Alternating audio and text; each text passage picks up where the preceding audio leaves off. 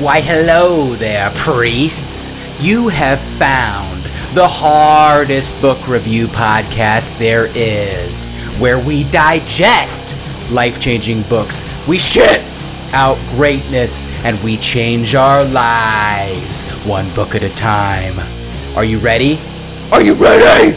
Are you ready? Let's go. Pop,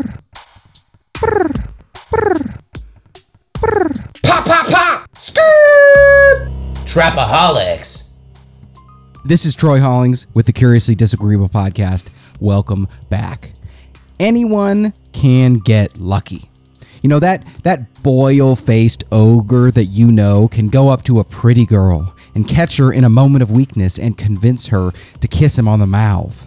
That redneck hill person can go into the woods, not even zero his rifle, and come back with a deer's body. And that actual idiot from high school can start a successful restaurant and make money for a year. But if you see somebody doing it day after day, year after year, you know something is up. You know, every girl that boil faced ogre talks to ends up wanting to kiss him on the mouth. That redneck turns out to be such a good hunter that his entire Instagram feed is animals he's killed, and he gets banned from Instagram for sensitive content because Instagram doesn't like the meat. Or Warren Buffett, year after year, stacking that fucking bread. Those are different stories. Those people have figured something out. But the great tragedy of the world is that that type of knowledge usually fades away. You know, maybe you even ask that person and they verbally tell you their secrets, but it's confusing and doesn't make sense and, and doesn't really work for you. You know, you you ask that boil-faced guy, "So man, I always see you kissing all these girls. Like, how do you do it, man? How do you do it?" And he responds, he says, "Well, just ask them about themselves." And you're like, "No, like wh- what do you mean?" He's like, "Just ask them anything about themselves." And you're like, "Anything?" And he's like, "Anything." You're like, "Okay." So you work up the courage, you find the hottest girl you can find, ask her about herself. Just ask her about herself. And, and you come up and you're sweaty and you're nervous and you, and you go, What's your blood type? And she's like, What? Like, uh, can you can you list all your surgeries? Who, who are you? Any medical allergies I should know about? Fuck. Uh, one to ten. What's your pain scale? Are you sexually active? Oh god damn it! No. Doesn't work for you. Or you ask that redneck hunting savant, and he just responds, you know, buddy, I just used doe urine.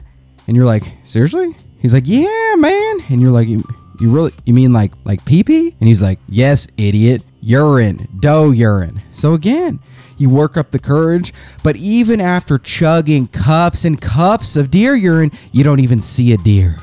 Because most of the time, this great knowledge just gets lost. But sometimes, just sometimes, the universe fucking aligns and knowledge from the greats is preserved. The Book of Five Rings, the Hagakure, extreme ownership, and this book. Because today, we are lucky enough to have a book just like that.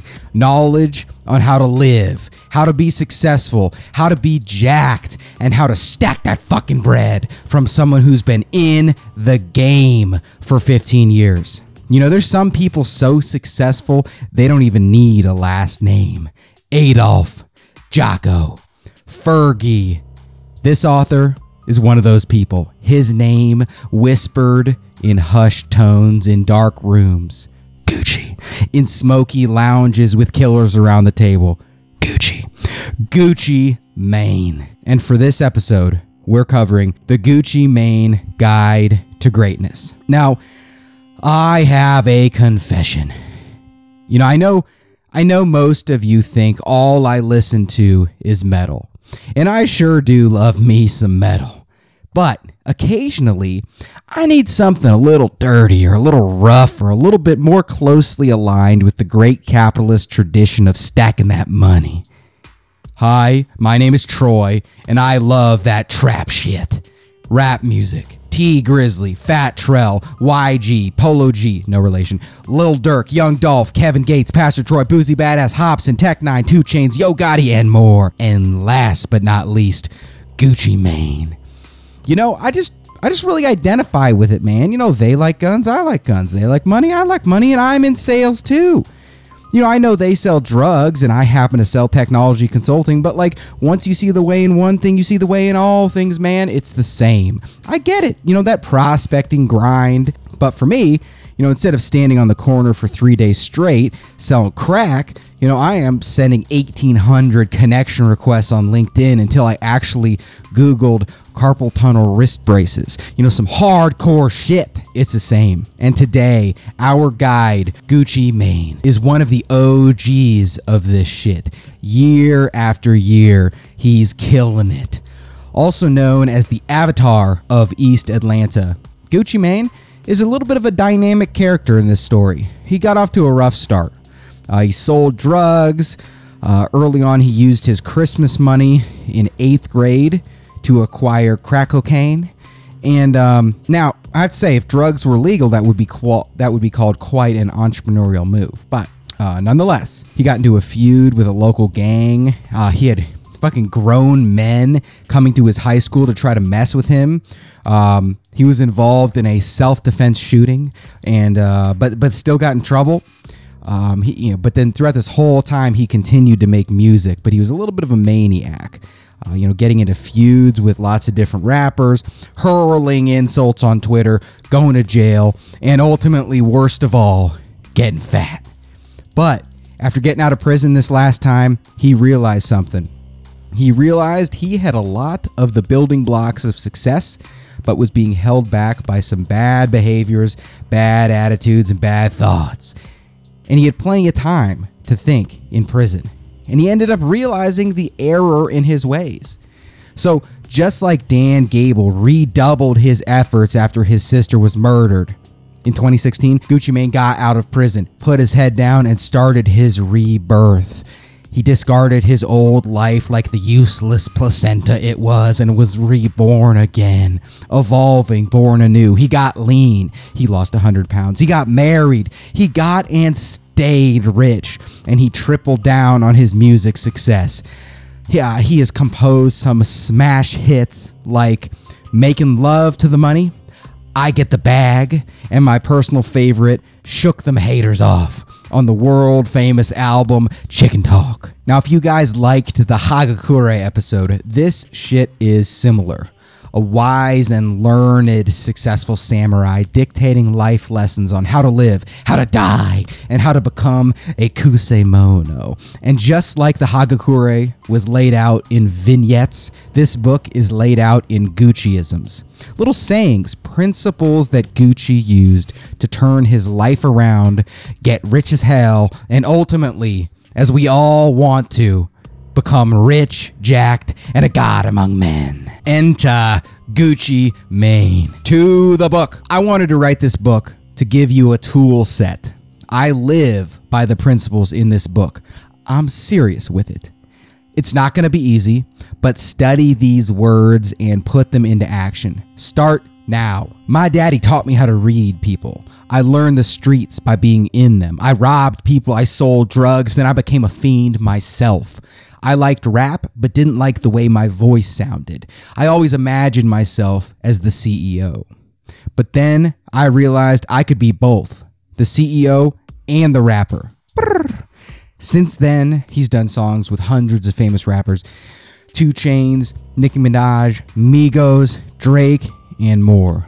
And he says, When you see me today, I'm a much different man than I was when I got into the game. I'm about half the man I was, literally. I've lost more than 100 pounds. I don't do any drugs. I don't drink. I work out all the time. I'm married now. I'm reading books, thinking differently. I'm in a whole different mindset now. I've gained a lot of wisdom through the years. This last time I was in prison, I made a choice. I would hold myself accountable and change my life so I could handle life straight up. I have established principles that guide me every day. I've benefited so much from these that I wanted to share them with the world. So here we are. You know, Tim Ferriss, the great kind of annoying blogger, likes to look for outliers. You know, people who are successful who shouldn't be. You know, that that guy who had the worst arm genetics ever and now he's so jacked. You know, I, I don't want to do an arm workout from a guy who's you know naturally has giant arms because it's like it could just be genetics. I want to do an, an arm workout from the guy who looked like Christian Bale in The Machinist, but is now jacked because I know that you know they were like they were like me or or even worse than me and used their methods to get yoked out of their mind. And that's what this book is. You know, I want to be taught by the guy who was down on the ropes, fucked by life, but ultimately executed a sweep and is now fucking life. Make no mistake, he says. I still mess up all the time. Life isn't easy, and we all have a long way to go if we truly want to be the best we can be. Life is brutal, it's highly competitive. Everyone has to grind to get there. But whether you grew up in the trap or only heard about it through my music, it doesn't matter. This book is a challenge. It's the Gucci Mane Guide to Greatness. Don't underestimate yourself. Don't think what you're saying is not important. Don't think you can't achieve the impossible. I want this book to inspire people. Everybody needs some game, and here it is. And back out of the book here. So that's the introduction. We're gonna go into there's like part one, part two, part fucking five, whatever. But like again, that the, the parts don't really matter. But there's there's these little Gucciisms, these little vignettes, much like a, the Hagakure. So we're gonna read the title. We're gonna read some quotes. Gonna kind of muse on these concepts. Title one: Stop underestimating yourself. He says, Since I was a child, I've been falling down and getting back up. I've been practicing resilience my whole life. When you're down, it's easy to start underestimating yourself. Stop! If they can do it, you can. I knew that if I dedicated myself to being a major player in rap, I would be. I knew that if I dedicated myself to losing weight and staying in shape, I would. But I had doubts along the way. I was nearly 300 pounds when I was locked up. I used to underestimate myself and overestimate my opponent. He gives the example. He says, "Let's say I'm building a production company." He's like, "I'm like I'm like Live Nation's got all these resources and I don't have any, so there isn't a reason for me to for me to try and build Gucci Nation." No, he says, "Don't underestimate yourself." He knows a lot of artists. He can be hands-on. He's got a Rolodex. That's an advantage. Whatever you've got, you have enough. You can make the beat. Record that shit on your computer, he says. You can do it. Don't underestimate yourself into thinking you need somebody to do it. Try to do that shit yourself. You can write the screenplay. You can act in the movie. You can direct the movie. Now, there's there's kind of two ways that this resonates with me. Um, the first is is the needing a partner thing. I actually just pretty recently realized this, um, where like there's always this this temptation of like, man, you know, I'd be really dedicated to go to the gym if I just had a workout partner. Or like me, I was really wanting to get involved and go to these pistol competitions that I've since taken a slight hiatus on because ammo's so fucking expensive. But I wanted to be like, man, maybe I should get one of my friends to go, or like, yeah, that'd be great. Like we could do shooting competitions together. And but I realized like, okay, bitch, if you know, what are the chances you can actually find somebody to who someone else who cares about what you care about. You know, if you wait until then, you might never have somebody and never start it, start it. So just start it. You know, man, if only I had a co-founder, I could start this company. Well, a co-founder might be helpful and it might just appear on the path, but start the company. So you don't need anyone. Don't underestimate yourself. Do it is the first way it resonates with me. And the second is that uh, he always used to underestimate himself and overestimate his opponents. I totally feel this. I uh, so I wrestled and I actually hadn't wrestled for that long, but I was kind of like coordinated and strong, and so I, I like did pretty well. But it was a steep learning curve, and you know I was I was going against guys that had wrestled since they were you know eight, and I started when I was fourteen or something like that.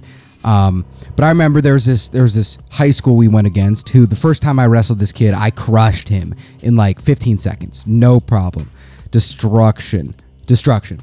Um, but then you know, this the season went on, and a couple months later, it was time to wrestle the school again. And I remember, you know, even though I knew it was a school. I knew it was pretty much probably the same guy, like almost 100% for sure, because it's a weight class sport. Um, I remember pacing around the wrestling room thinking, oh my God, what if it's a different guy? Like he kind of looked a little bit different. Like what if he got way better? Oh, I'm not sure. What? Maybe I'm gonna lose. Maybe I'm gonna lose. And then then I ran out and you know I, I beat him in 15 seconds again. but if I could go back to wrestling right now, I would do better. Even though I don't know anything more, but I could just say, hey, don't underestimate yourself and don't overestimate your opponent. And uh, Gucci closes up this vignette by saying, Are you going to be somebody who's faking, not going hard, making excuses? Or are you going to be the person who's aware, who's practicing, who's pushing yourself to do right no matter what it is? So stop underestimating yourself and just do it. Next title It's imperative that I change the narrative. We are we are the authors of our lives. We are the writers of our own stories. We have the power to say who we are and what we want to be. The story we tell ourselves sets the course of the life you live. Gucci says, I turned 40 this year. A lot of people are like, I'm 43, 44, but they're immature and they still think it's 2003. You've got to stay in front of it. Once you're popping, you've got to stay in front of it. He brings up Tiger Woods. Uh, I assume he's talking about Tiger Woods' like implosion in life and golf and having 11 girlfriends. And so he comments and says, uh, Everything can be taken away. It reminds me to humble myself every day. I've been in the same downward spiral as Tiger, dealing with public humiliation of doing some shit, and it's like, damn. It's almost like you forgot to stand in front of your business. You're not appreciating the opportunity you had, and you're not thinking that you can lose it. Know that you've always got another chance. If you don't like the story you're living, change the narrative. Okay, my interpretation. So I think this is actually great advice. Um, positive self-talk. It's it's not like hippy dippy bullshit. It's not even like you're deluding yourself. But you have to ask yourself like, what is the story that you're telling yourself? Um, and so, like for example, I bought this this fucking shitty fixer upper house, and we're fixing it up, and it's now like now it's like a kind of okay house. Um, but like I needed to be able to hold in my head at the same time that wow, this looks like a fucking den of wild animals lived here, but also this is an investment and in 5 years this is going to look like gods live here. And you know, it's it's like in a in a high stress situation. This the situation is already really hard. You know, you already might fail if you do everything correctly. So, like positive self-talk, you aren't you aren't just pumping yourself up with fake bullshit.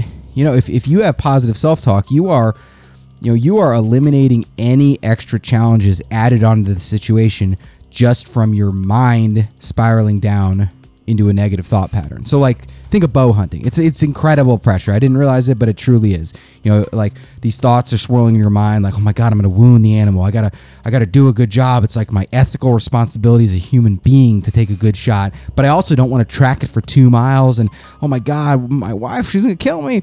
And you have two options. Option 1 is you think Oh my god, this is so crazy. Oh no, my my hands are shaking. My heart is beating. Like maybe my bow isn't tuned correctly. Are you sure these are your broadheads? Like maybe you accidentally grabbed someone else's and then you miss.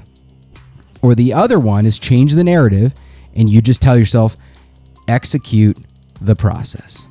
And it's still really hard. You still might fuck up, but you don't fuck up because of just your mind. You've changed the narrative Make sure the story you are telling yourself is positive. Next, Gucciism. Time is valuable. Spend it wisely. Now, this is really interesting. Um, the last episode of the podcast, except for the cooking episode, but the last episode of the podcast was actually The Time Paradox by Philip Zimbardo, and he says the same thing. You know, time is more valuable than money. Uh, Gucci says, Really, the only thing you have in the world is time. That's all you got. You know, if I'm out there just drinking beer and I'm 27 and popular, you know, two years later from now, am I going to be popular? Is my health going down? If the answer is no and yes, I know that I'm not doing well with my time. And if you're on drugs, you really won't be able to tell. And Gucci says, though, I didn't always spend my time wisely. You know, this is a lesson I discovered over the course of my life. As I got older, I learned to practice it more effectively. That's why those self talks are so important. If not, you could go months and months without doing anything. Uh, this is Troy here, especially if you have millions of dollars, morally loose women, and drugs. I understand, Gucci, it's a temptation. He says, don't become stagnant. Don't take your time for granted. If you just keep working and growing, it's not even about the acclaim, it's about a numbers thing. That's where I am now. What did you do with your 2020? What did you do with your 2021? How are you going to use all that shit you did in 2005 to help you in 2020 and 2021 and 2031? And then he just goes like there's a whole page which I just describe as going in, uh, and he just says some crazy shit like nobody can fuck with him, and and he's he's gonna write 108 books. So uh, read the book if you want to get that section. Uh, but he says in the end, time is all you got, and I don't think I have too much to add. I mean, a lot of this was covered in the time paradox. Time is everything, and you know how you spend those little inconsequential moments adds up to how you spend your life. So be careful. Next Gucciism refocus and go harder. Life. It's a lot to deal with. There are distractions all around us every day. It's easy to lose focus. It's okay. That happens. Just make sure you catch yourself, refocus, and go harder. Now, this is where he says some controversial shit, but I'm on board. If you tell me you're going to get in shape and six months from now you're still fat as hell, don't keep telling me the same thing. Just go ahead and eat that trash and be dead. Oh my God, Gucci Mane. He says, at this point, there's so much information at your fingertips, dog. Uh, he says, whenever I lose focus, I bring myself back to center and go harder. It's like a path. Now, I don't exactly know why he includes this part, but he says, um, all my books that I read, I read them on the toilet all the tweets that come out, that's coming from me on the toilet.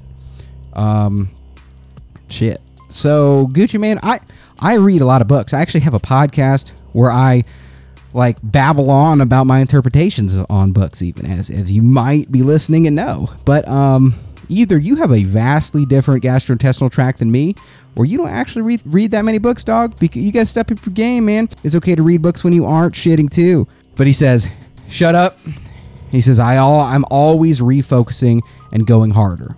Now, my interpretation, that that's actually great advice. Um, I feel like a lot of times we set up a plan, and dude, I fall into this so bad where I have an, an all or none mindset.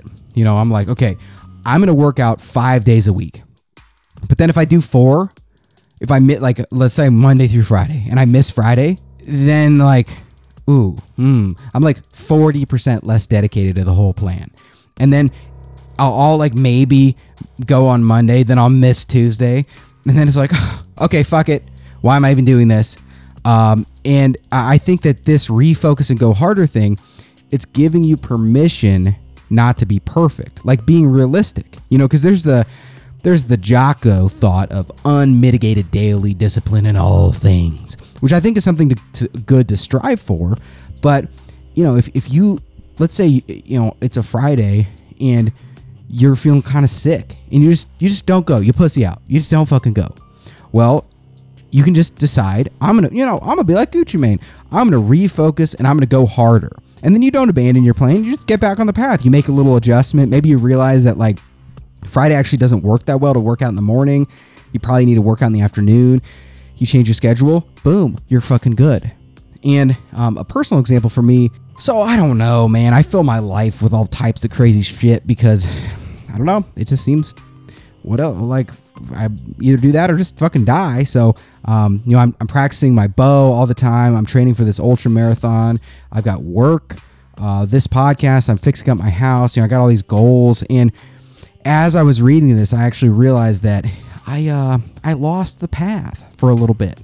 Um, I, I, felt the temptation to fall off. There was a couple days where uh, it was like drizzling, and in my mind, I, you know, if, if it's fucking pouring and I'm you know I'm supposed to shoot bows that day to practice, um, it's okay to get rained out. But I like rounded up, rained out quote unquote a lot. I was like, well, you know, that's kind of rained out. And then the next day, I like went and just fucking went through the motions. And if I hadn't read this, I would have done the all or none thing and then like sucked for three weeks and then had to like come to Jesus and then like recommit.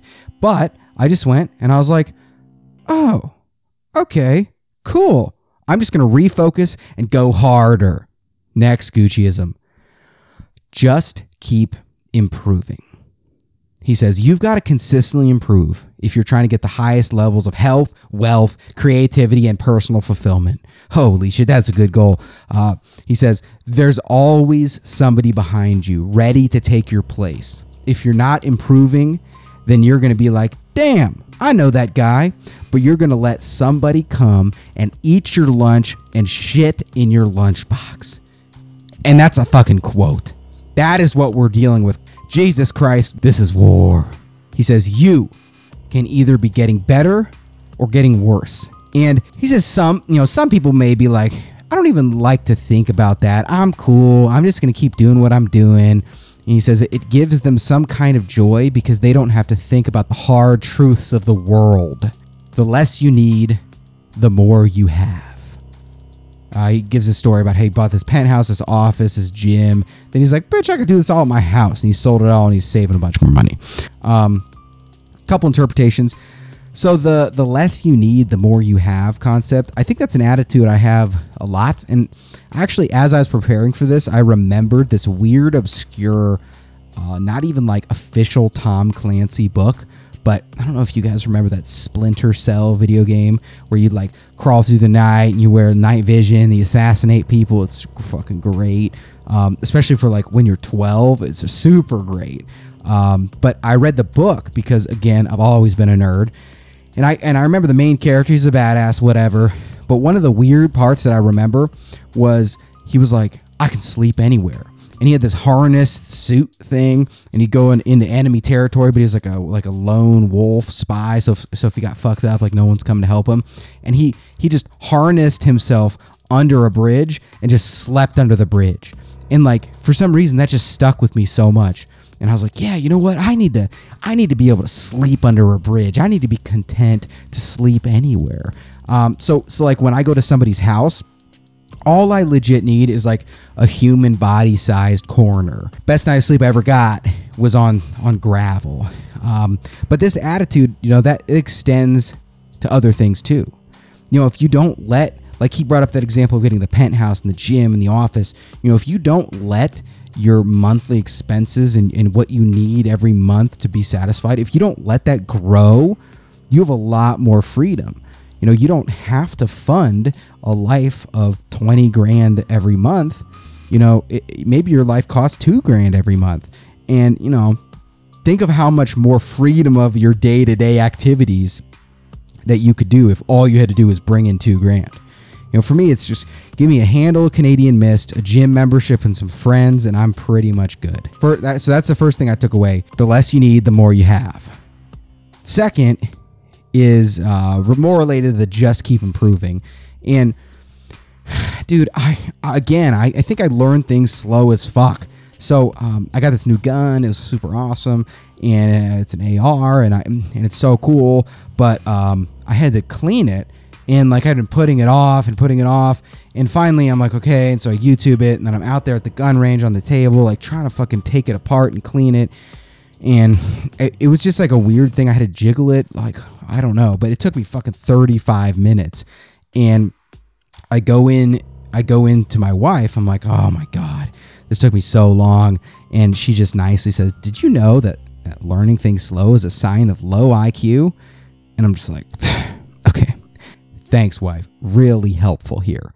But for me, it's like when I when I like something, I don't care how quickly I learn it uh, you know, I, I'm kind of just like, well, I guess this is part of my life now forever, even if I suck ass until I die. Um, it's like lifting. Like the first weight workout I ever did, I was like, okay, cool. You know, no matter what I do in my life, I, I am never going to quit this. You know, even if I was working on a moving crew and I had to bring a crock pot filled with chicken and rice and just like squat in front of it and eat it with my hands, dude, I'm going to do it. It might be slow, but it will be better than quitting.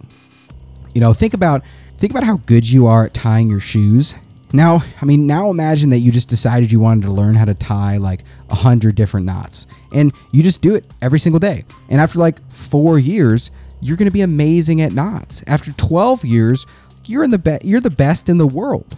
Um, so I agree with Gucci. There's a lot to be said about the power of just not quitting. Fuck. Next Gucciism: do what you got to do. Do what you've got to do every day when you get up even if it's tough. Even if you're like, damn, man, I don't feel like doing this shit. If you say you're tough, that you're bad, and destroy here, I think in this case, bad means good, um, that you're resilient, show me resilience. You know, he, he says, even if it's, hey, man, it's going to take me a year to repair the relationship with my parents, I'm going to start. I'm going to send a text. I'm going to write a letter. Do that shit, he says. Uh, you know, sometimes you got to admit you're wrong. On the other hand, you might have to curse somebody out that you took a liking to, but you've grown apart and you see where this is headed. Holy shit, Gucci Mane. See, this is why we're reading this book. Yes. He says, you have to know what you need to do and what you don't. When you start cutting out things that cause you stress and problems, you'll see the power that comes from focusing on what you got to do, then doing it. Discipline. My interpretation. So, obviously, I mean, I feel like I was on the discipline train before Jocko, but Jocko like branded the word discipline, so I'm like a poser. But like, dude, discipline is true. You know, I'm training for this ultra marathon. I'm trying to get jacked as well. I'm working. I just went to the grocery store. I came home. I shot bows. The dishes were out of control, and it was like 5:45, and that was the last thing I had to do for the day. And I walk in, and dude, I almost felt like throwing up. I did not want to do the dishes so much. Like I hate the dishes. They're nasty. Like the the stuff in the sink's always goopy and fucking disgusting. And I'm a puker, so like if I if I smell it, I'll vomit. And like I know that I will do that. And like occasionally I'll like like take a little sniff to just confirm it's still nasty and oh, it's still nasty. But I've I forced myself to do the dishes. And then the next morning I woke up and I was just like man, it's nice that the kitchen's clean. But that's what that discipline is. Now stack, you know, stack 30,000 of those moments together for 20 years. Bet you're going to be Gucci Mane. Next Gucciism find something to be. He says, I was lucky. I knew I wanted to be a great artist, to be rich, to have financial freedom. But some people don't know what they want to be. You have to find something that you want to be, then go for it. And uh, once you find it, you have to go after it all the way. And he says, it's almost like signing an artist. Um, he says, You ain't got to tell me your cousin's dope. If he was dope, I would have known about him. So, what does that cousin have to do to get noticed? Well, he probably got to keep making music. He's got to put in the 10,000 hours. You know, Gucci says, if you want to be a master violinist, what do you have to do? Practice. Then compete with other people who practice like you practice. Then let them push you even harder. Um, then there's this there's this kind of weird aside where like sometimes he wants to save extra money so he doesn't even get a haircut, but whatever. Uh, but he says once you find something to be, dedicate yourself to it. Now, this is my interpretation. I this is I think this is really helpful um, because I don't I don't read this as like you need to know on day one exactly what you want to be. But I think this is set a goal, achieve the goal, or at least move towards the goal, recalibrate, set a slightly different goal, recalibrate, set a slightly different goal, recalibrate. So, like, let's say, you know, you're in high school and you're like, well, I, I like, I, you know, I've gotten some exposure to to medicine. You know, my my uncle's a doctor. I've shadowed him a couple times, and I like money. Um, maybe I'll be a doctor. So then you start the path to being a doctor. Then you go to med school, you become a doctor. But then now you're at a choice where, you know, you don't have to just be a doctor. There's, you know, do you want to open your own practice and, you know, almost move more to the business side of being a doctor? Or do you want to become a specialist? Do you want to just only set up your life so that what your life poops out to you is heart surgeries and you just show up every morning you don't talk to human beings you just do heart surgeries you come home and you're still rich as hell and as you're as, as you're going through each of those stages you you figure out what do you want to be set a new goal recalibrate um, That's how I see it. But again, I am a mere baboon to Gucci Mane's demigodhood. Next, Gucciism. Every day is a chance to get better. You only have today. You only have this moment. He says, Sometimes I have to remind myself of that because that's where opportunities come from. Right here, right now. When you decide to change your life, you start visualizing everything. You find a vision for your future self, your fit body, your new car. Um, he talked to Kevin Gates, world famous rapper, um, and Kevin told him, You know, I always respected you and Jeezy, I assume young Jeezy, uh, since back in the day for creating that trap shit. Uh, I respect anyone who makes something about what they got. What a good compliment. Holy shit. Kevin Gates going in. Gucci Mane says if you take things one day at a time, you're not going to look for that quick money, that shortcut. It's the grind, it's the process that's important. It's the same thing with being rich. You know, if I'm a new artist and you give me a million dollars, but I spent 200,000 or 300,000, even if I make another million in the next couple years, if I'm bad and overspend in 2 to 3 years, it'll be gone. But Gucci says it doesn't have to be that way. You've got to have a plan. That plan has to be flexible. Um, you got to take it day by day because you can't, you know, you don't want to get too rigid and locked into a plan. And so, dude, I've got nothing to add. Every day is a chance to get better. And hey, man, give me a million dollars and I will make sure it doesn't go away. Next, Gucciism. Look up, look down, then look around. You've got to look at the big picture. There's more than one way to skin the cat. There's more than one option. Stop, pause, look at your life from every angle. You can't make it in the NFL? Go to another league. Go to the Canadian League. Start coaching. Own the team. Be the offensive coordinator. Be the running back coach. Start coaching high school. Look up, look around, find a way. Uh, basically, there is no excuse. Figure it out. Go to school online. It's okay if it's going to take you nine years to graduate. Do it. So then he, he rolls into, he says, everybody knows that person where they grew up that is still in the same hood doing the same thing. That shit's sad, man. People forget they can learn from anyone and everything. Lessons abound. When someone's ma- when someone makes a mistake, you can learn from that. Um, and I resonate with this. My first boss right out of school, uh, actually, like in an internship in school, it was the worst ever. Like to the point that this is when I still thought that I might be able to like, you know, be an MMA fighter. So I was ready to forsake all humanity if all jobs were like this. I mean, if she was having a bad day, everybody was having a bad day. She had a lisp. She had this little stupid fucking dog that was just like, ah, and horrible. Or and I didn't know anyone. Blah.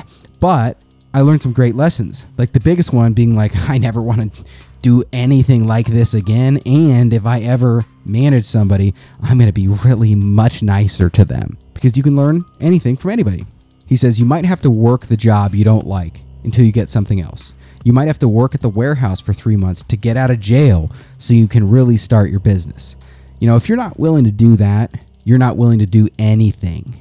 Um, he says McDonald's or a warehouse is a mild sacrifice if you think about it. Look up, look down, look around. You have to take inventory. What's working for you? What isn't? Who is good for you? What is good for you? And my interpretation is, you know, I think I think this means play the long game. You know, you, you got to be making moves. You got to be setting yourself up, you know, for success in seven years from now or, you know, 16 months from now.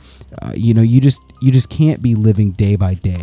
And you also can't get too locked into this goal of like, oh, I'm going to be in the NFL.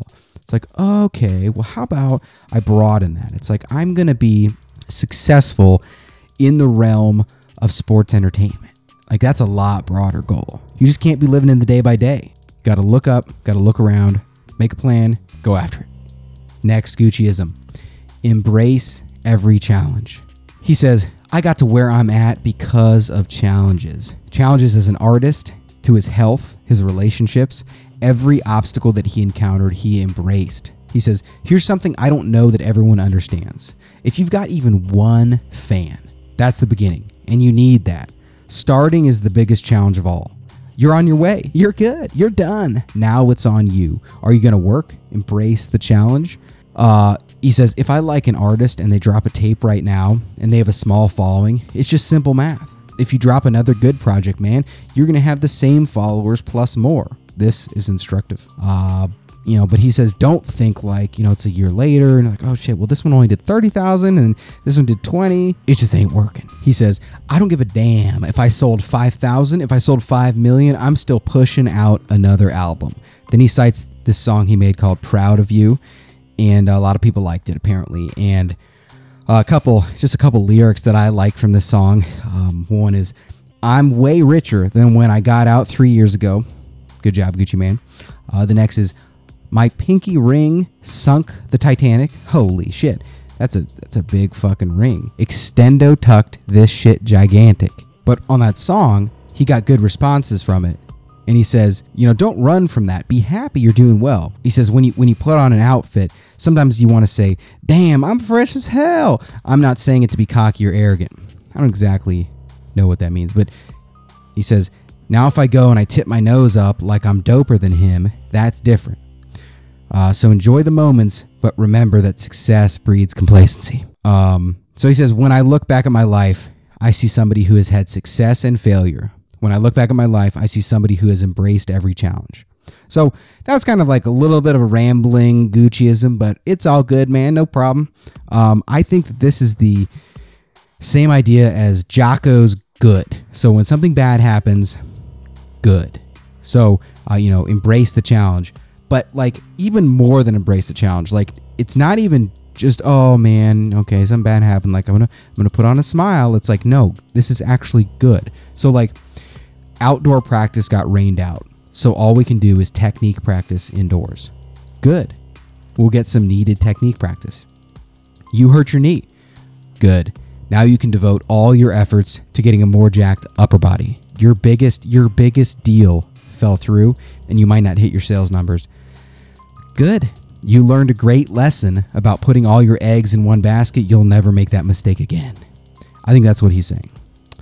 Uh, next Gucciism work in silence. Uh, he says that's super, super important. It's also super relevant right now. You need to do the work because it needs to be done, not because you want to be seen doing it. He says he's not always perfect. Sometimes he fucks off for a week, but if he does, he's like, damn, okay, I just spent a whole week being off task. Then he gets back to the task in silence. He says, but it's, it's not even just about putting one foot in front of the other as you march ahead. Demand more out of yourself. Demand that you'll do it right. So, this is super relevant to me. So, the first is obviously just the doing it in silence thing. Like, I, you know, I've been so dedicated to working out since I was 14. I just turned 30. Oh my God, the end is near. But that's 16 years, and I've posted on Facebook like I've I've posted pictures of myself working out, basically never probably, but I posted about it like three times. But then there's some people who like fall off the path for years and then they come back on and and then you know it's like post a bunch of shit on Facebook, and and then you know I always comment like I'll st- I, I'm still working out here too. I, I'll I'll be here for the next time you've quit and come back to it. Like part of me thinks that you should be working so hard that you're kind of embarrassed to tell people like, oh, what'd you do this week? You're like, well, you know, I sent 800 connection requests. I ran four times. I listed. I lifted six times. I built a patio. I, I, I read a whole book. I shot guns four times per week. Um, you know, like I I'm like embarrassed about how often I practice shooting my bow because you know my wife's like, hmm, why are you doing it so much? And I'm like, well, I don't know. Like, just so I think my whole interpretation of this whole thing is lean so hard into hard work that you know you're kind of embarrassed about how much you're doing, how hard you're working, and uh, do it in silence. Next is be resilient. Uh, he says he's dealt with a lot of negative shit. Um, when shit is going bad, he says self talk helps keep me productive and in a hyped state. Uh, it got me out of the hole and hyped me up like a fighter. He says, when I'm up against the ropes, I tell myself, I'm going to get through this. Uh, he says, resilience is about bending instead of breaking. You need to focus and follow your passion, even when nobody's around. What are you doing when nobody's around? You know, it's hard to wake up every day and do a job efficiently. And then on top of this, he's going to add on a hobby. And on top of this, he's going to add on another job. And on top of this, he's going to have a very long end game of doing something else. On top of this, he's going to have dedicated time where he's volunteering with the intention of building something. Um, fuck. Yeah. Um, I, I, you know, be resilient. I think, I think my, you know, I don't have too much to add with this. Like, I mean, I feel like you just, it's like when I hurt my back and it hurt so fucking bad, but not even like, oh, it hurt like I burned my hand. Like it hurt like spiritually eroding my soul daily for years. And, you know, hard to think about anything else. Like my personality changed. Like think about that. Like I, you know, I'd be at work looking at people and just angry, but not angry at them, but angry because my back fucking hurt. And, you know, I had, I finally just had to like ask myself, I've, I've got two options. One is I could just kill myself. The other is, you know, this is a handicap. It's like when someone's really good at golf and they play someone else in golf and the really good person has a handicap on them or something like that. I don't fucking know about golf, but um, I was just like, well, I've got two options. I'm not going to kill myself, so I guess I just got to just fucking deal with it. So just this too shall pass. Be resilient. I agree, Gucci man. On to the next Gucciism. Everybody must be held accountable. Uh, he says it's hard to look in the mirror and see the truth. It's hard to judge yourself. Every day, he critiques what he ate. In his self talk, he's like, Damn, man, I could have done better. that sounded a little redneck. He's like, Damn, man, I could have done better. Damn, I was kind of undisciplined in all the things I said. I was aggressive for no reason. He says, It's easy to brush it off. But he's like, damn, I need to do better. Then tomorrow comes and he asks himself, did I do better? All these things, he says it's it's not easy to deal with them. You know, you can go through a whole day without having that conversation with yourself. Uh, but he tries to reflect. He tries to keep himself in check. He holds himself accountable. But he says he didn't start doing that until he was 33, the last time he was locked up. He said he made the transition from survival mode to thrive mode. And he says, as I move forward, I can trace whatever happens back to pivotal times in my life. It's easy for me to tell when I was making good decisions and I, when I was making bad decisions. Uh, he says, if you start in the mailroom and you work your way up to VP and now you're the president, you should demand shares. You can own the company or be a partner in it, or you can go to another company where you can make it happen. There's always another step. And, um, you know, my, my interpretation is um, you know, everybody needs to be held accountable, except for that fucking baby goat in the background. Everybody but the baby goat needs to be fucking held accountable.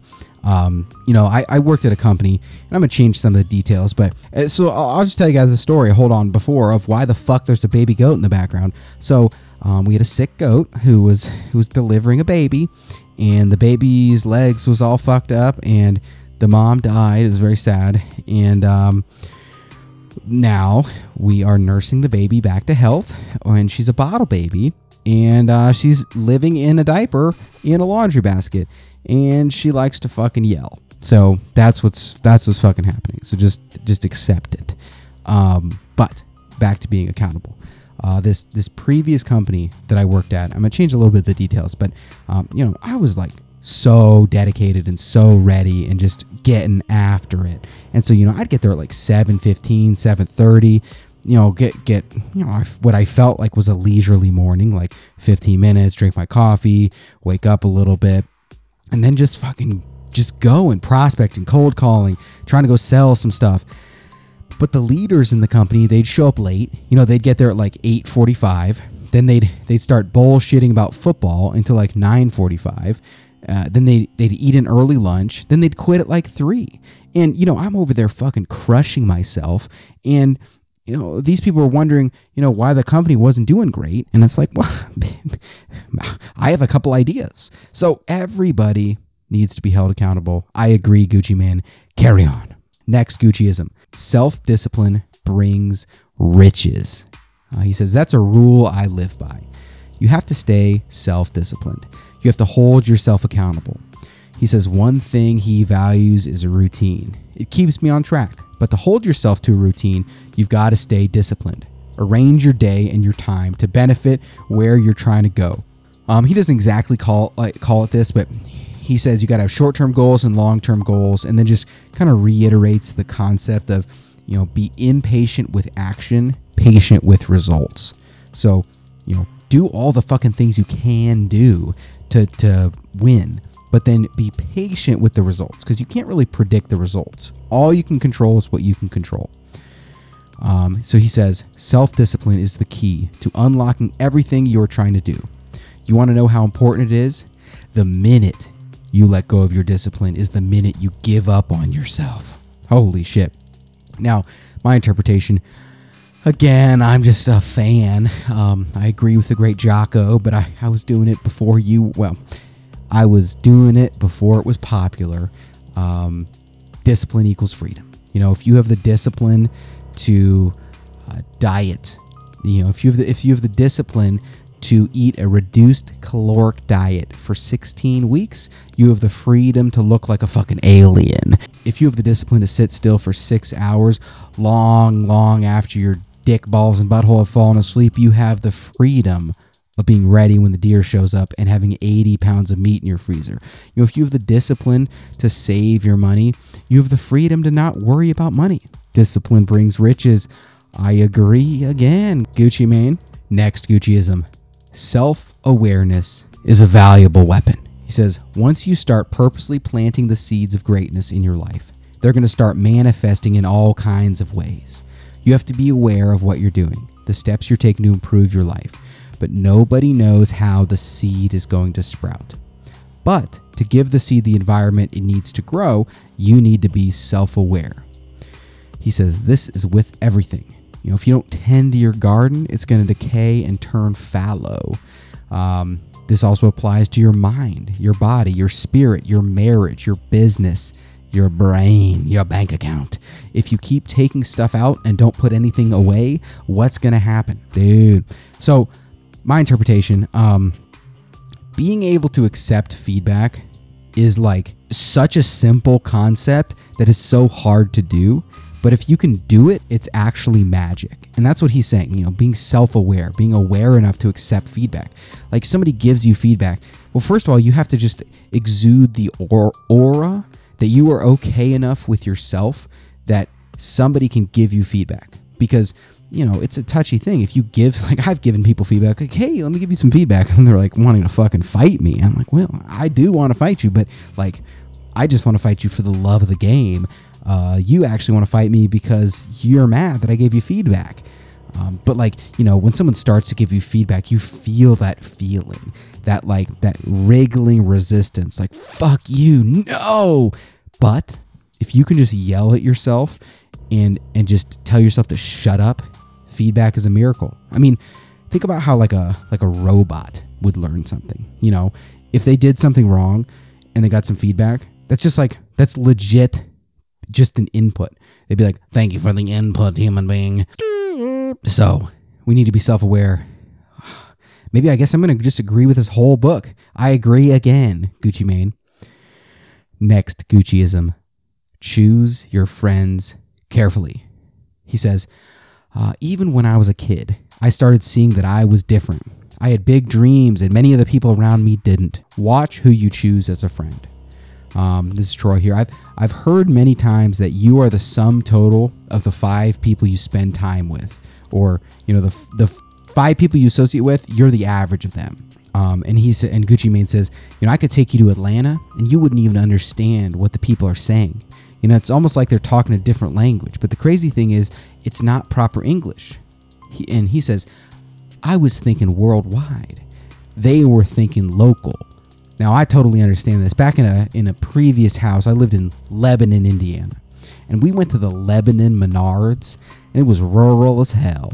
And the, and my wife, she speaks farmer. She grew up on a horse farm. She fucking speaks farmer fluently. And we needed to get some two by fours or something.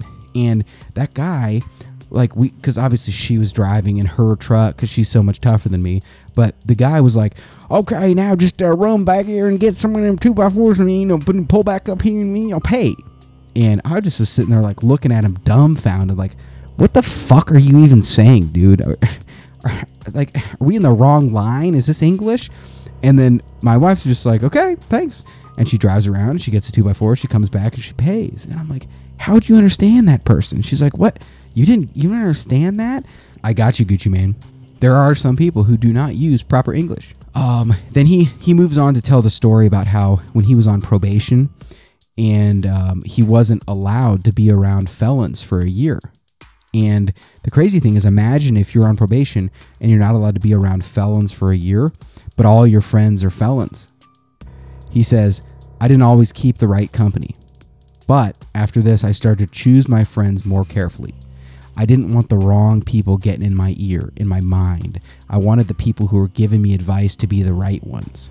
And I feel like I've always been kind of lucky here. Um, you know, I, have always had a lot of friends. Like, friends are great. I, all my friends are so awesome.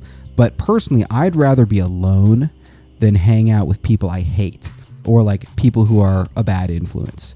Like, I, I joined a fraternity um, in college, but I had I had resolved um, to immediately quit and or fight everyone in the house at once in a wild Green Street hooligan style brawl, willing to die if they were going to paddle me. Um, you know, because you think about those hazing stories.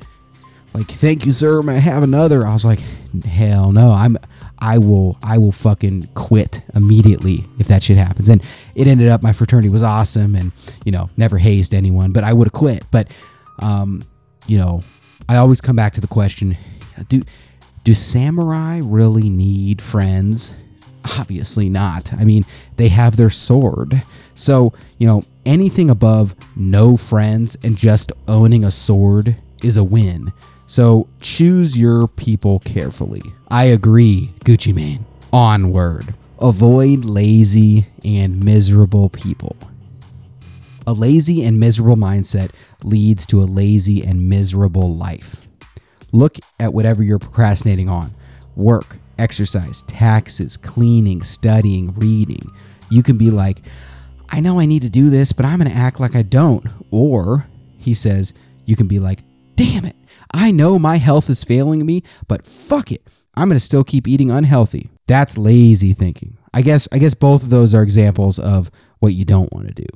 Um, don't think like that. So, you know, my my my interpretation is um, there's a there's a person I know that is always it's not my wife, don't worry. Uh, person I know that's always negative or like many times negative and just always has horrible things to say about everything, everybody, including themselves. And I was in the room with them and they were talking. And I don't know if you guys like Harry Potter, but the Dementors, when you know Harry's sitting next to the Dementors and the Dementors are just like sucking his fucking soul out, um, that's what it was like being next to this person. And I was like really excited to watch this movie that we were all to watch, but I left the room and I went and I laid in the bed by myself and read a book on my phone because, you know, I'd rather be doing that than be around this fucking dementor. And so avoid lazy and miserable people. I agree, Gucci Mane. On to the next one. Haters were going to say you were cloned. When he got out of prison in 2016, he says, the public couldn't believe their eyes. They said I was cloned. A lot of people thought Gucci wasn't going to hold course. They were wrong. He says, here's what I live by. Don't overeat, get good good amount of rest, stay in an even temperament, have a good routine, do everything you've got to do to earn money. Know that working on your mind and your body is not a hobby or pastime. It is as important as anything you do. So I will admit my naivete on this word cloned. I don't know. I mean, I know what cloned means in a sense that like there'd be two people, but I don't know. Uh, I, I think we can get kind of get the message, but um, man, the haters are gonna say that we're cloned. That's a goal that we can all su- subscribe for. Next, Gucciism. If you don't know the old me, you don't really know me. Uh, he says, I am who I am now because I was who I was then. He says, if you don't know the Gucci from Bessemer, Alabama, who was trapping at the Texaco, who was locked up again and again, who persevered to create something unique, something great, then you don't really understand the Gucci you see today. And I think it's hard to expect people to understand the old you when they just meet you, but it's totally true. I mean, dude, growing up, I, you know, we moved around a lot. So I was the new kid all the time. So I got really good at making friends, but I also kind of like assumed everybody I met was just going to be replaced by another person. Um, then I started playing soccer. I was kind of bad at soccer.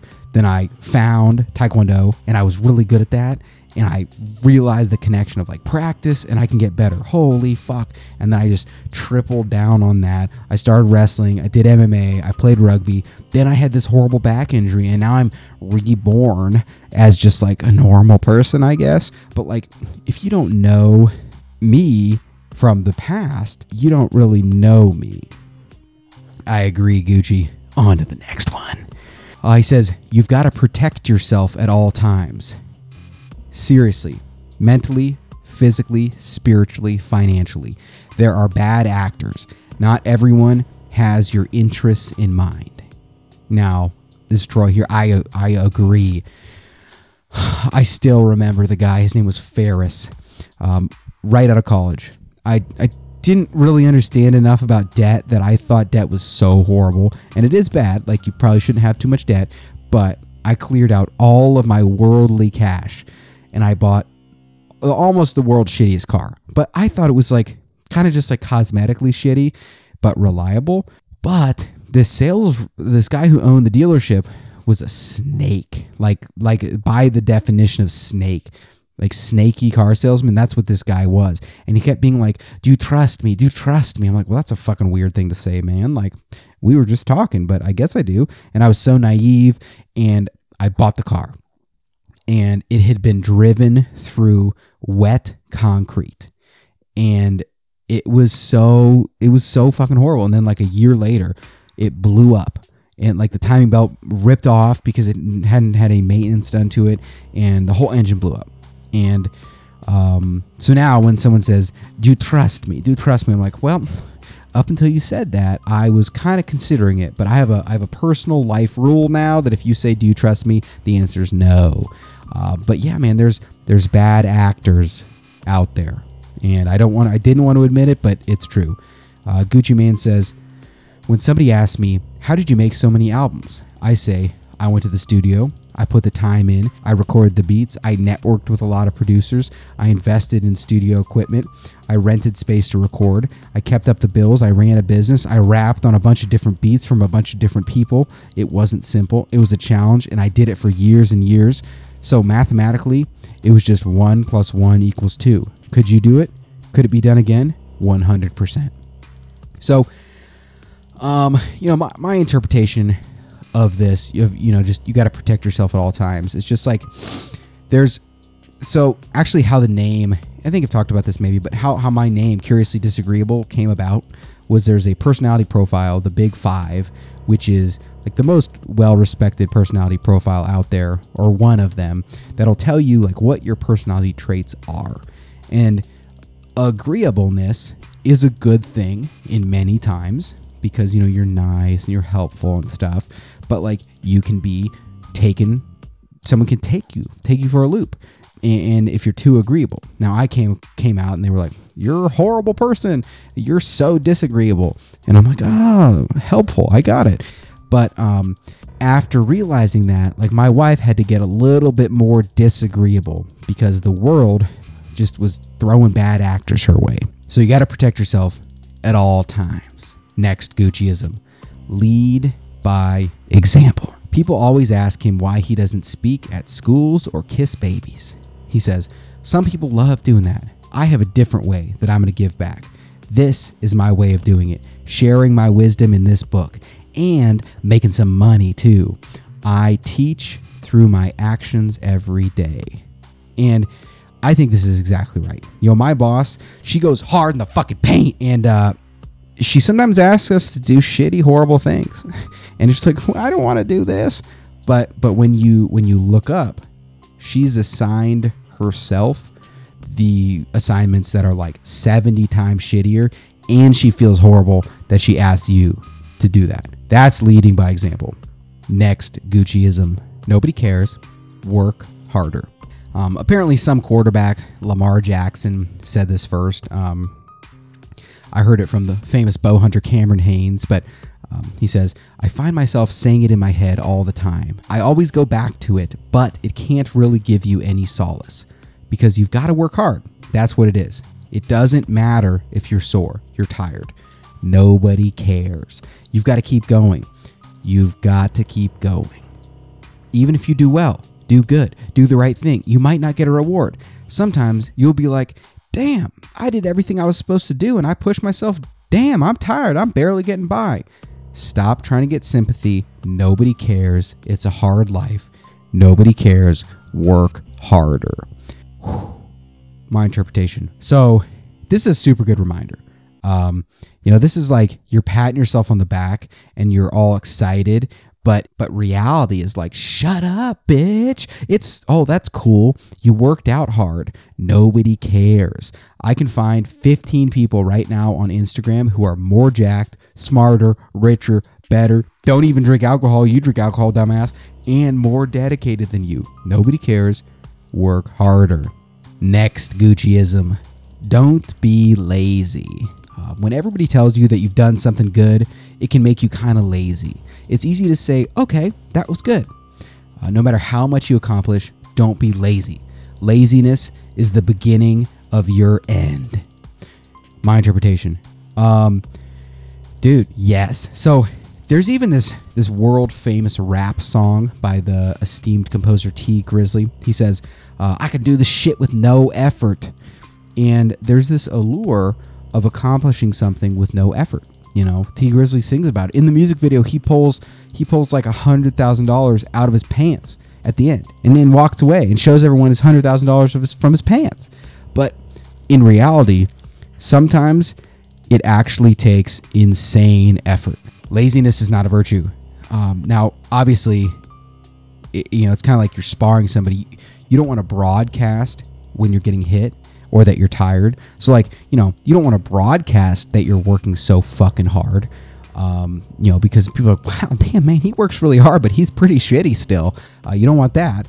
But if your starting point is I'm gonna fucking crush myself into the center of the earth, that's a good place to start.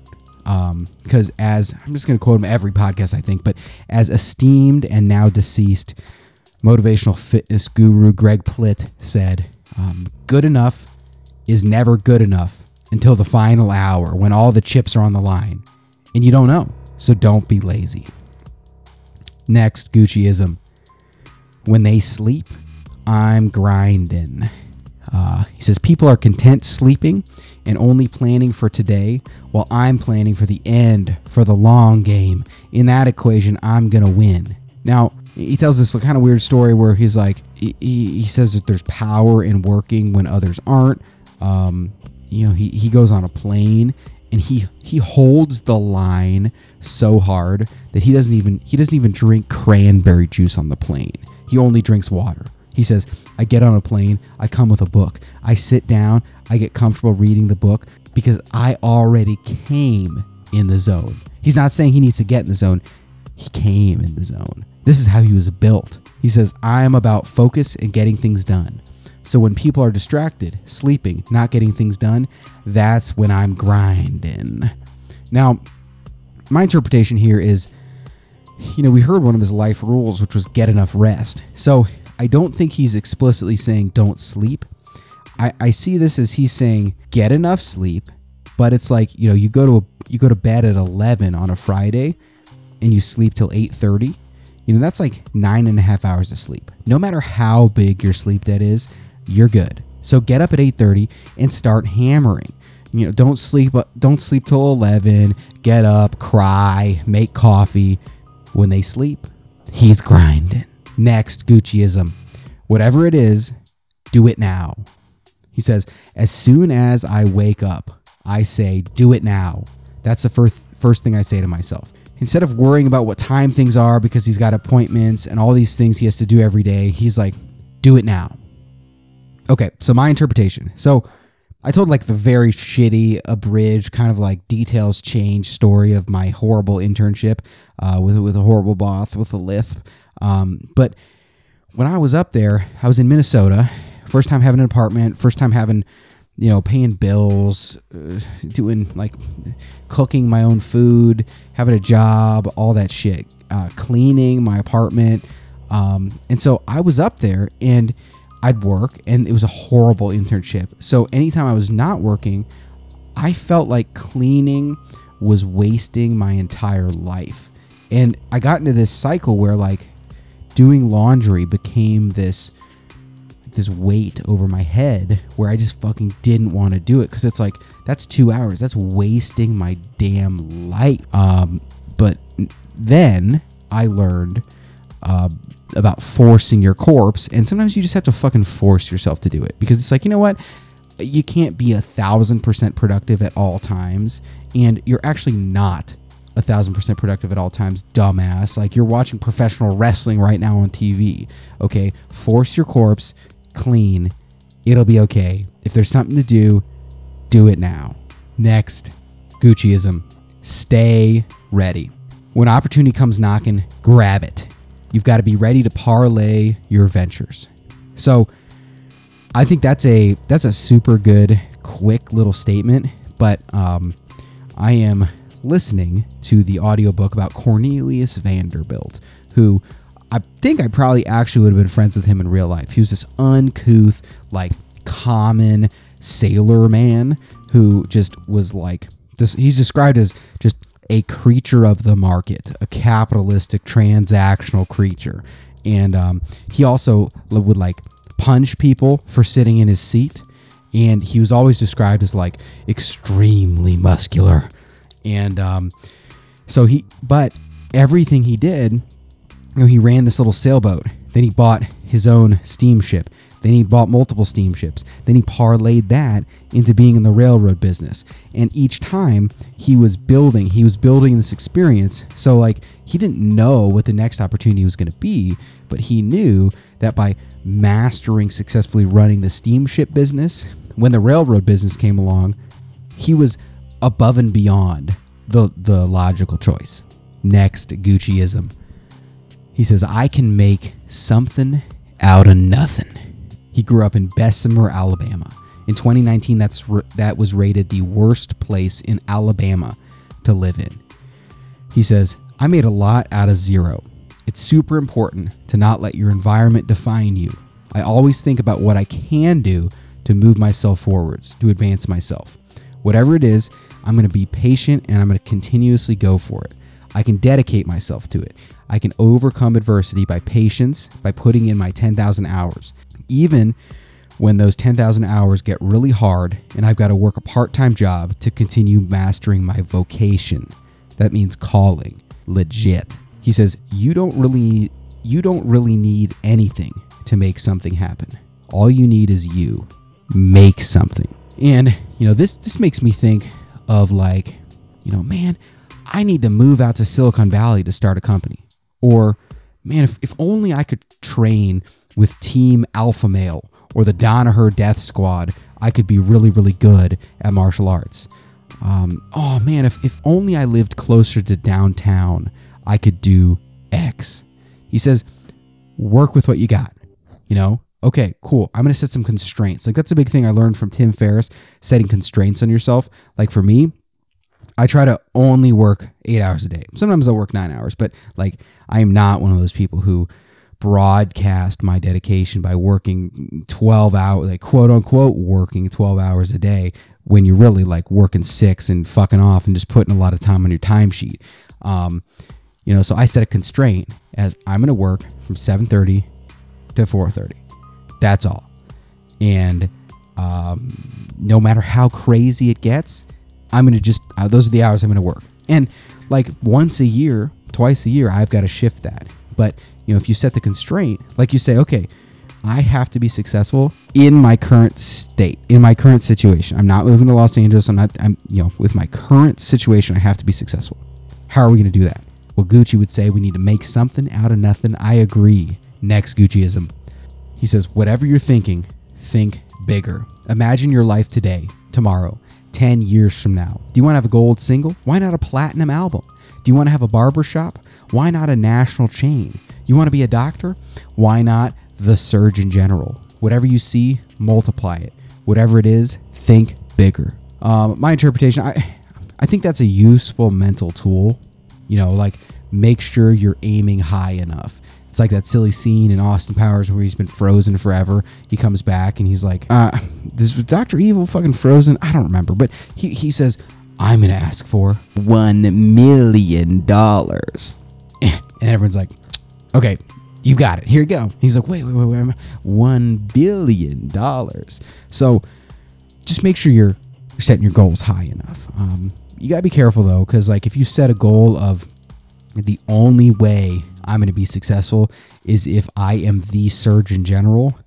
That's like sounds like you're signing yourself up for a pretty unhappy life, but um, the principle here is good. I accept Gucci. Not 100% on board, but I pretty much agree. Onward to the next one. I'm cut from a different cloth, he says. Uh, that's the title. He says that that mantra steers me. Uh, it's, it's a general mindset that has allowed him to blossom. If I could only sell 5,000 copies of one of my projects, I was going to parlay that so I could get the most out of it. He says, Look at somebody like Tech N9ne, very good rapper. Uh, he was like, Whatever it is that I got, I'm going to make the most out of it. If I have to go independent and just sell merch and go on the road, that's the vehicle I'm going to use. So he's talking for Tech N9ne. I think Tech N9ne didn't like do big record labels and did it on his own, but I don't exactly know. Um, he says, those types of artists always adapt. Gucci's dad told him, no, you don't have to be dumb to be street. You can be street, you can be vicious, you can be rough, you can be tough, you can be cool. But at the same time, you need to know how to act. You need to know how to read the menu when we go out. If you can't, that isn't funny. So, I don't know. I, it's a little bit rambling, but I, I read this as like we can be successful in business, in fitness, in life, and still be knuckle dragging baboons. You know, we don't have to become the clone of every everybody's stereotypical idea of what a successful business person is. Like think of Gary Vee, Gary Vaynerchuk. He's like this 45 year old guy who wears hats and says the F word to kids, uh, but he's really successful. Um, it's also like like pool. So um, back in the day, I got obsessed with pool, and I did not really realize, but pool and etiquette is very tied together. Um, but who who says I have to respect etiquette? So my friend and I got super fucking good uh, at, at pool, like so good that we went to a pool hall every day for like three months. We played every day for a year. Uh, you know, I was watching pool on YouTube for fun. You know, I could I could go games without missing shots. Uh, you know, I was forty percent better than any person in my fraternity. But we played by we played by street rules nuts butts dicks on the table like if someone's taking the the highest pressure eight ball shot anything goes you know my friend mooned me and then we we go to you know we'd go to uh we go to pool halls and we were better than everybody but we had uh, massive disrespect for the etiquette and i think that's what he's saying you know you can be cut from a different cloth and still be successful but i don't fucking know. Um next gucciism. Prepare yourself to be successful. When you are prepared you work in silence. You've got this earnest true confidence and you're not being fake. You're attracting success with your preparedness. And he says, A partner of mine would always say that the better conditioned athlete will win. He was a 50 year old bodyguard and he used to beat up all the young boys playing basketball. They weren't in shape. Yeah, they might be young, but they were smoking blunts and drinking lean, which I believe is Sprite and codeine. Correct me, Gucci, if, if, if I'm wrong, but sounds delicious. Um, he says, You're either going to be Mike Tyson, who's trained and ready, or you're going to be the guy who's scared because he's know because he knows his opponent trained harder. He says, when he was a little boy, he used to be jealous of the dope boys in the hood. Their mom and dad would let them sell dope. And he's like, damn, I've got to hide my stash from my mom. This is giving them an unfair advantage. Uh, it, back then, in his mind, he was livid. he was like, man, these dudes have a cakewalk. You know, some of their brothers dealt drugs. Maybe their dads or moms were hustling. He didn't have any plugs, which I believe means um, suppliers of illegal drugs.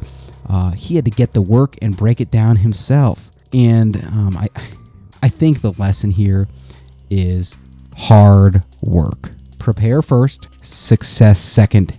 You've got to make a way.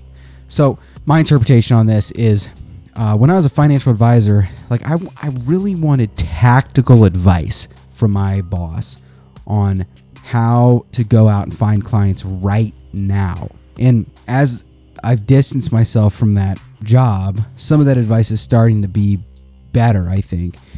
But he'd always give me cryptic comments like, you need to become the person that successful people want to invest money with. And I'm like, bitch, that's so fucking unhelpful. What do you mean become the person that successful people want to invest money with? But after listening to Naval's How to Get Rich tweet storm that has then been made into a podcast, required listening for anyone, um, I think he I think he's talking about um, there's a couple different times of types of luck, but you know you want to be the person you want to be like Vanderbilt, Cornelius Vanderbilt. You know, you want to be the person who has built that deep, real, true transportation experience by running six steamships and then you know you parlay those business principles into a railroad and it's basically the same and then boom you're in you prepare first and then success second and like for me um you know, I, I did Toastmasters. Now I'm doing this podcast. Uh, you know, maybe this podcast is successful, but maybe getting really good at book reviews and you know telling stories. You I don't know, like maybe that turns into something else. But you know, that preparation that started five years ago with starting Toastmasters, um, and it's allowed me to level up when necessary. So I don't know where it's going to go, but I feel like just being prepared is a is a net positive. This podcast is sponsored by Canadian whiskey. Oh yeah. Next Gucciism. Relax, but don't get comfortable. And that's basically all I put in there. But uh, my interpretation of that is that recovery is important.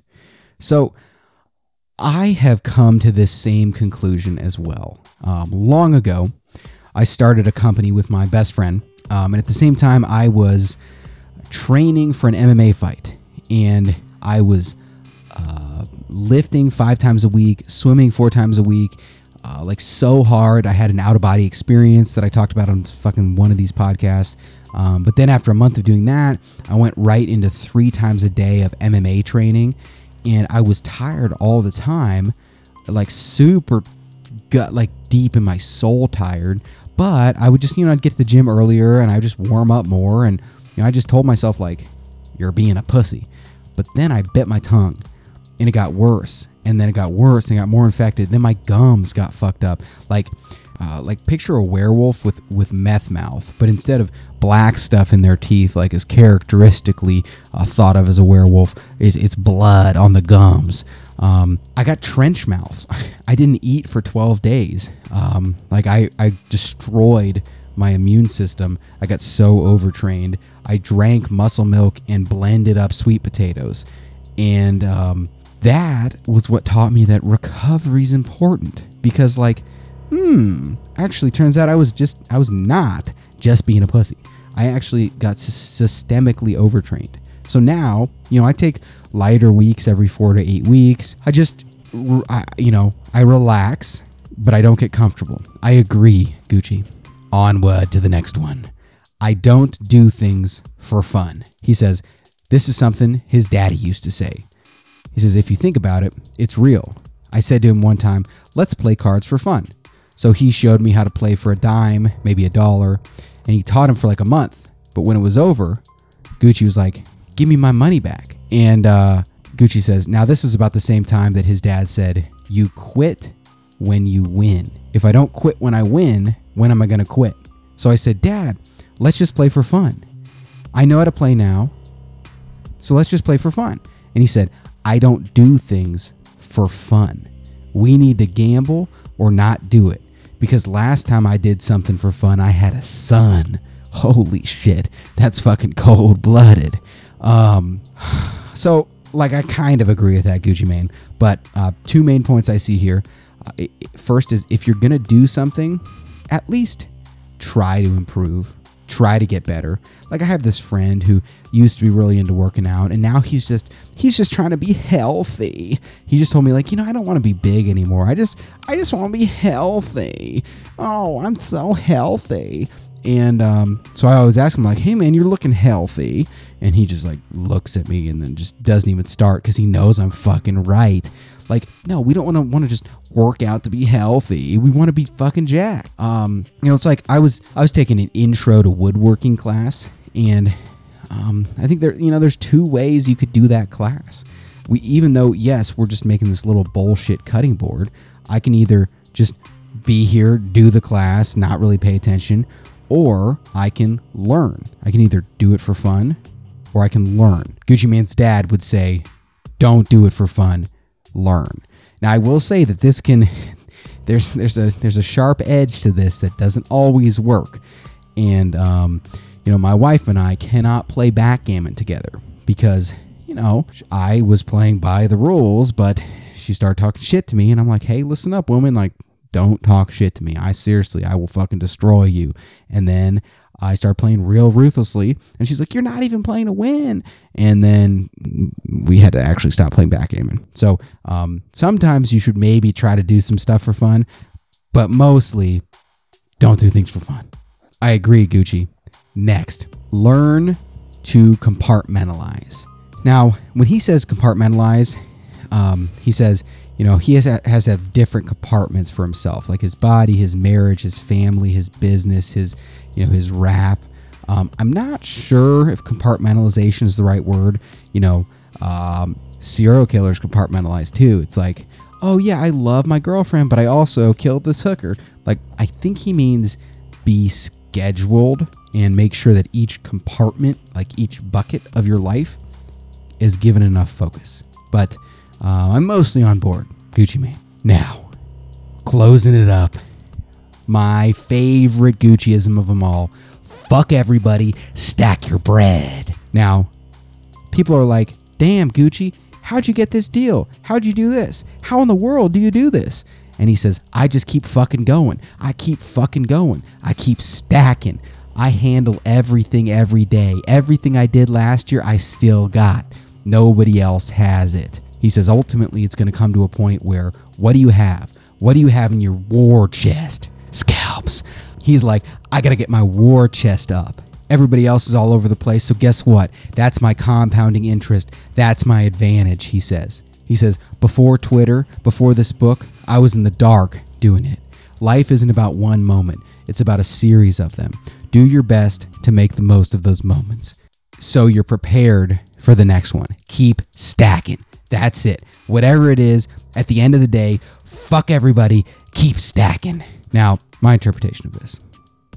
what else is there? I mean, this section feels like it was written actually by the Dragon Smog himself. Ultimately, it's up to you. No one else is on this path. And if your path is stacking that fucking bread, then sometimes you're going to be stacking that fucking bread alone.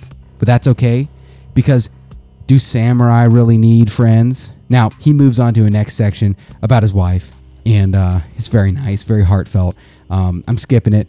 I, I do have a friend who we went to a three day metal concert, and he he was just running around. It was, it was the friend who shit on my dog.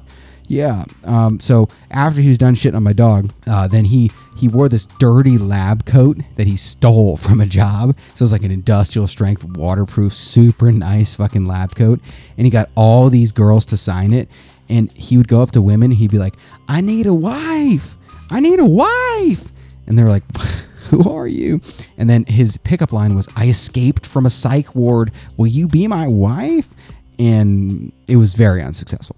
Um, so looks like Gucci Mane was more successful than my friend. Maybe he can uh, give him some advice. Now, closing it up.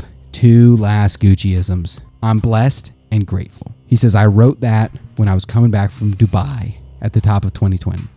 Pop Smoke had just passed. I think that's a rapper. I don't know. Kobe had just passed. The coronavirus was breaking out, going throughout all parts of the world. I sat and I looked at who I was, this life that I had. I'm blessed and grateful. I still got my health. I got my wife. I got a job I'm still doing. I work hard for it. He says, work hard on yourself always, but don't forget to stop, enjoy, appreciate, and be grateful for what you've achieved and where you're at. You know, my, my interpretation is, um, you know, I've got a couple life rules. Like the first, my biggest life rule I learned from the movie Master of Disguise is just niceness. So just like be really nice to everybody. That seems like a good rule. Um, one of my other rules is don't take shit from assholes.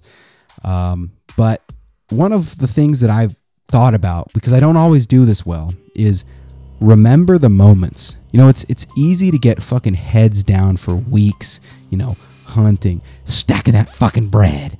And then you just you wake up and the seasons have changed. Now, you can't stop the seasons changing, but you can enjoy them. Take a second, stop, look at the sunset, drink some whiskey with your best friends, and walk amongst the spirits of your ancestors. Remember the moments. And the last Gucciism in this here wonderful book is if you keep looking back, you'll trip going forwards. And that's basically all that he had. You know, I, I think about this a lot.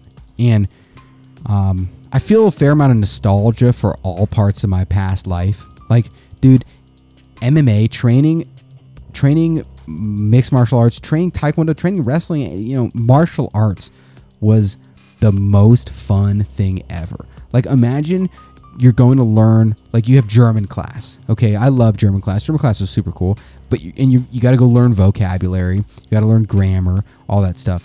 But imagine now if you could take German from the German class, you could go into math class and you could kick everybody's ass with your German. But it, that's that's what it's fucking like. It was great. And for like six years after I hurt my back, I don't even know, maybe like eight years, like only recently have I even started watching fights again. Cause like I watch them and I just like, like I just just get so fucking nostalgic and you know like sweaty and pumped up and so focused and like trying to analyze everything.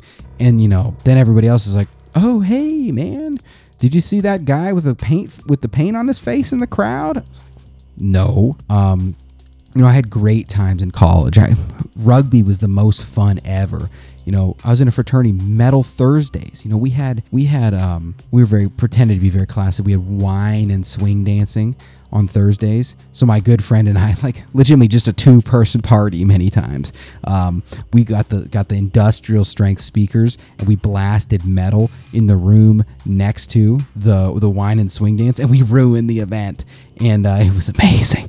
Um, but you know you, you can't you, you can't live in the past you can't be too nostalgic you have to move forwards if you keep looking back you'll trip going forwards and uh, my tattoo artist is super cool. Uh, i don't even i don't even care to know if she has a real name. Uh, her, her name is patter tats. Check her out on instagram the best ever. Um, but we were talking as i was like being a whiny baby and in so much fucking pain. And um, she was telling me about how she was she used to be um, like worked a, worked in the corporate world for like 10 years. And she actually she was an art major and actually had a tattoo apprenticeship offer right out of school but she didn't take it she's like well you know that doesn't seem practical but then after like i don't know 10 years of you know working in the corporate world she's like wait a fucking second i'm gonna just go do tattoos and now she's like the best in the world and it's like actually going to be the best tattoo artist in Indianapolis in the next 10 years. Seriously, for real.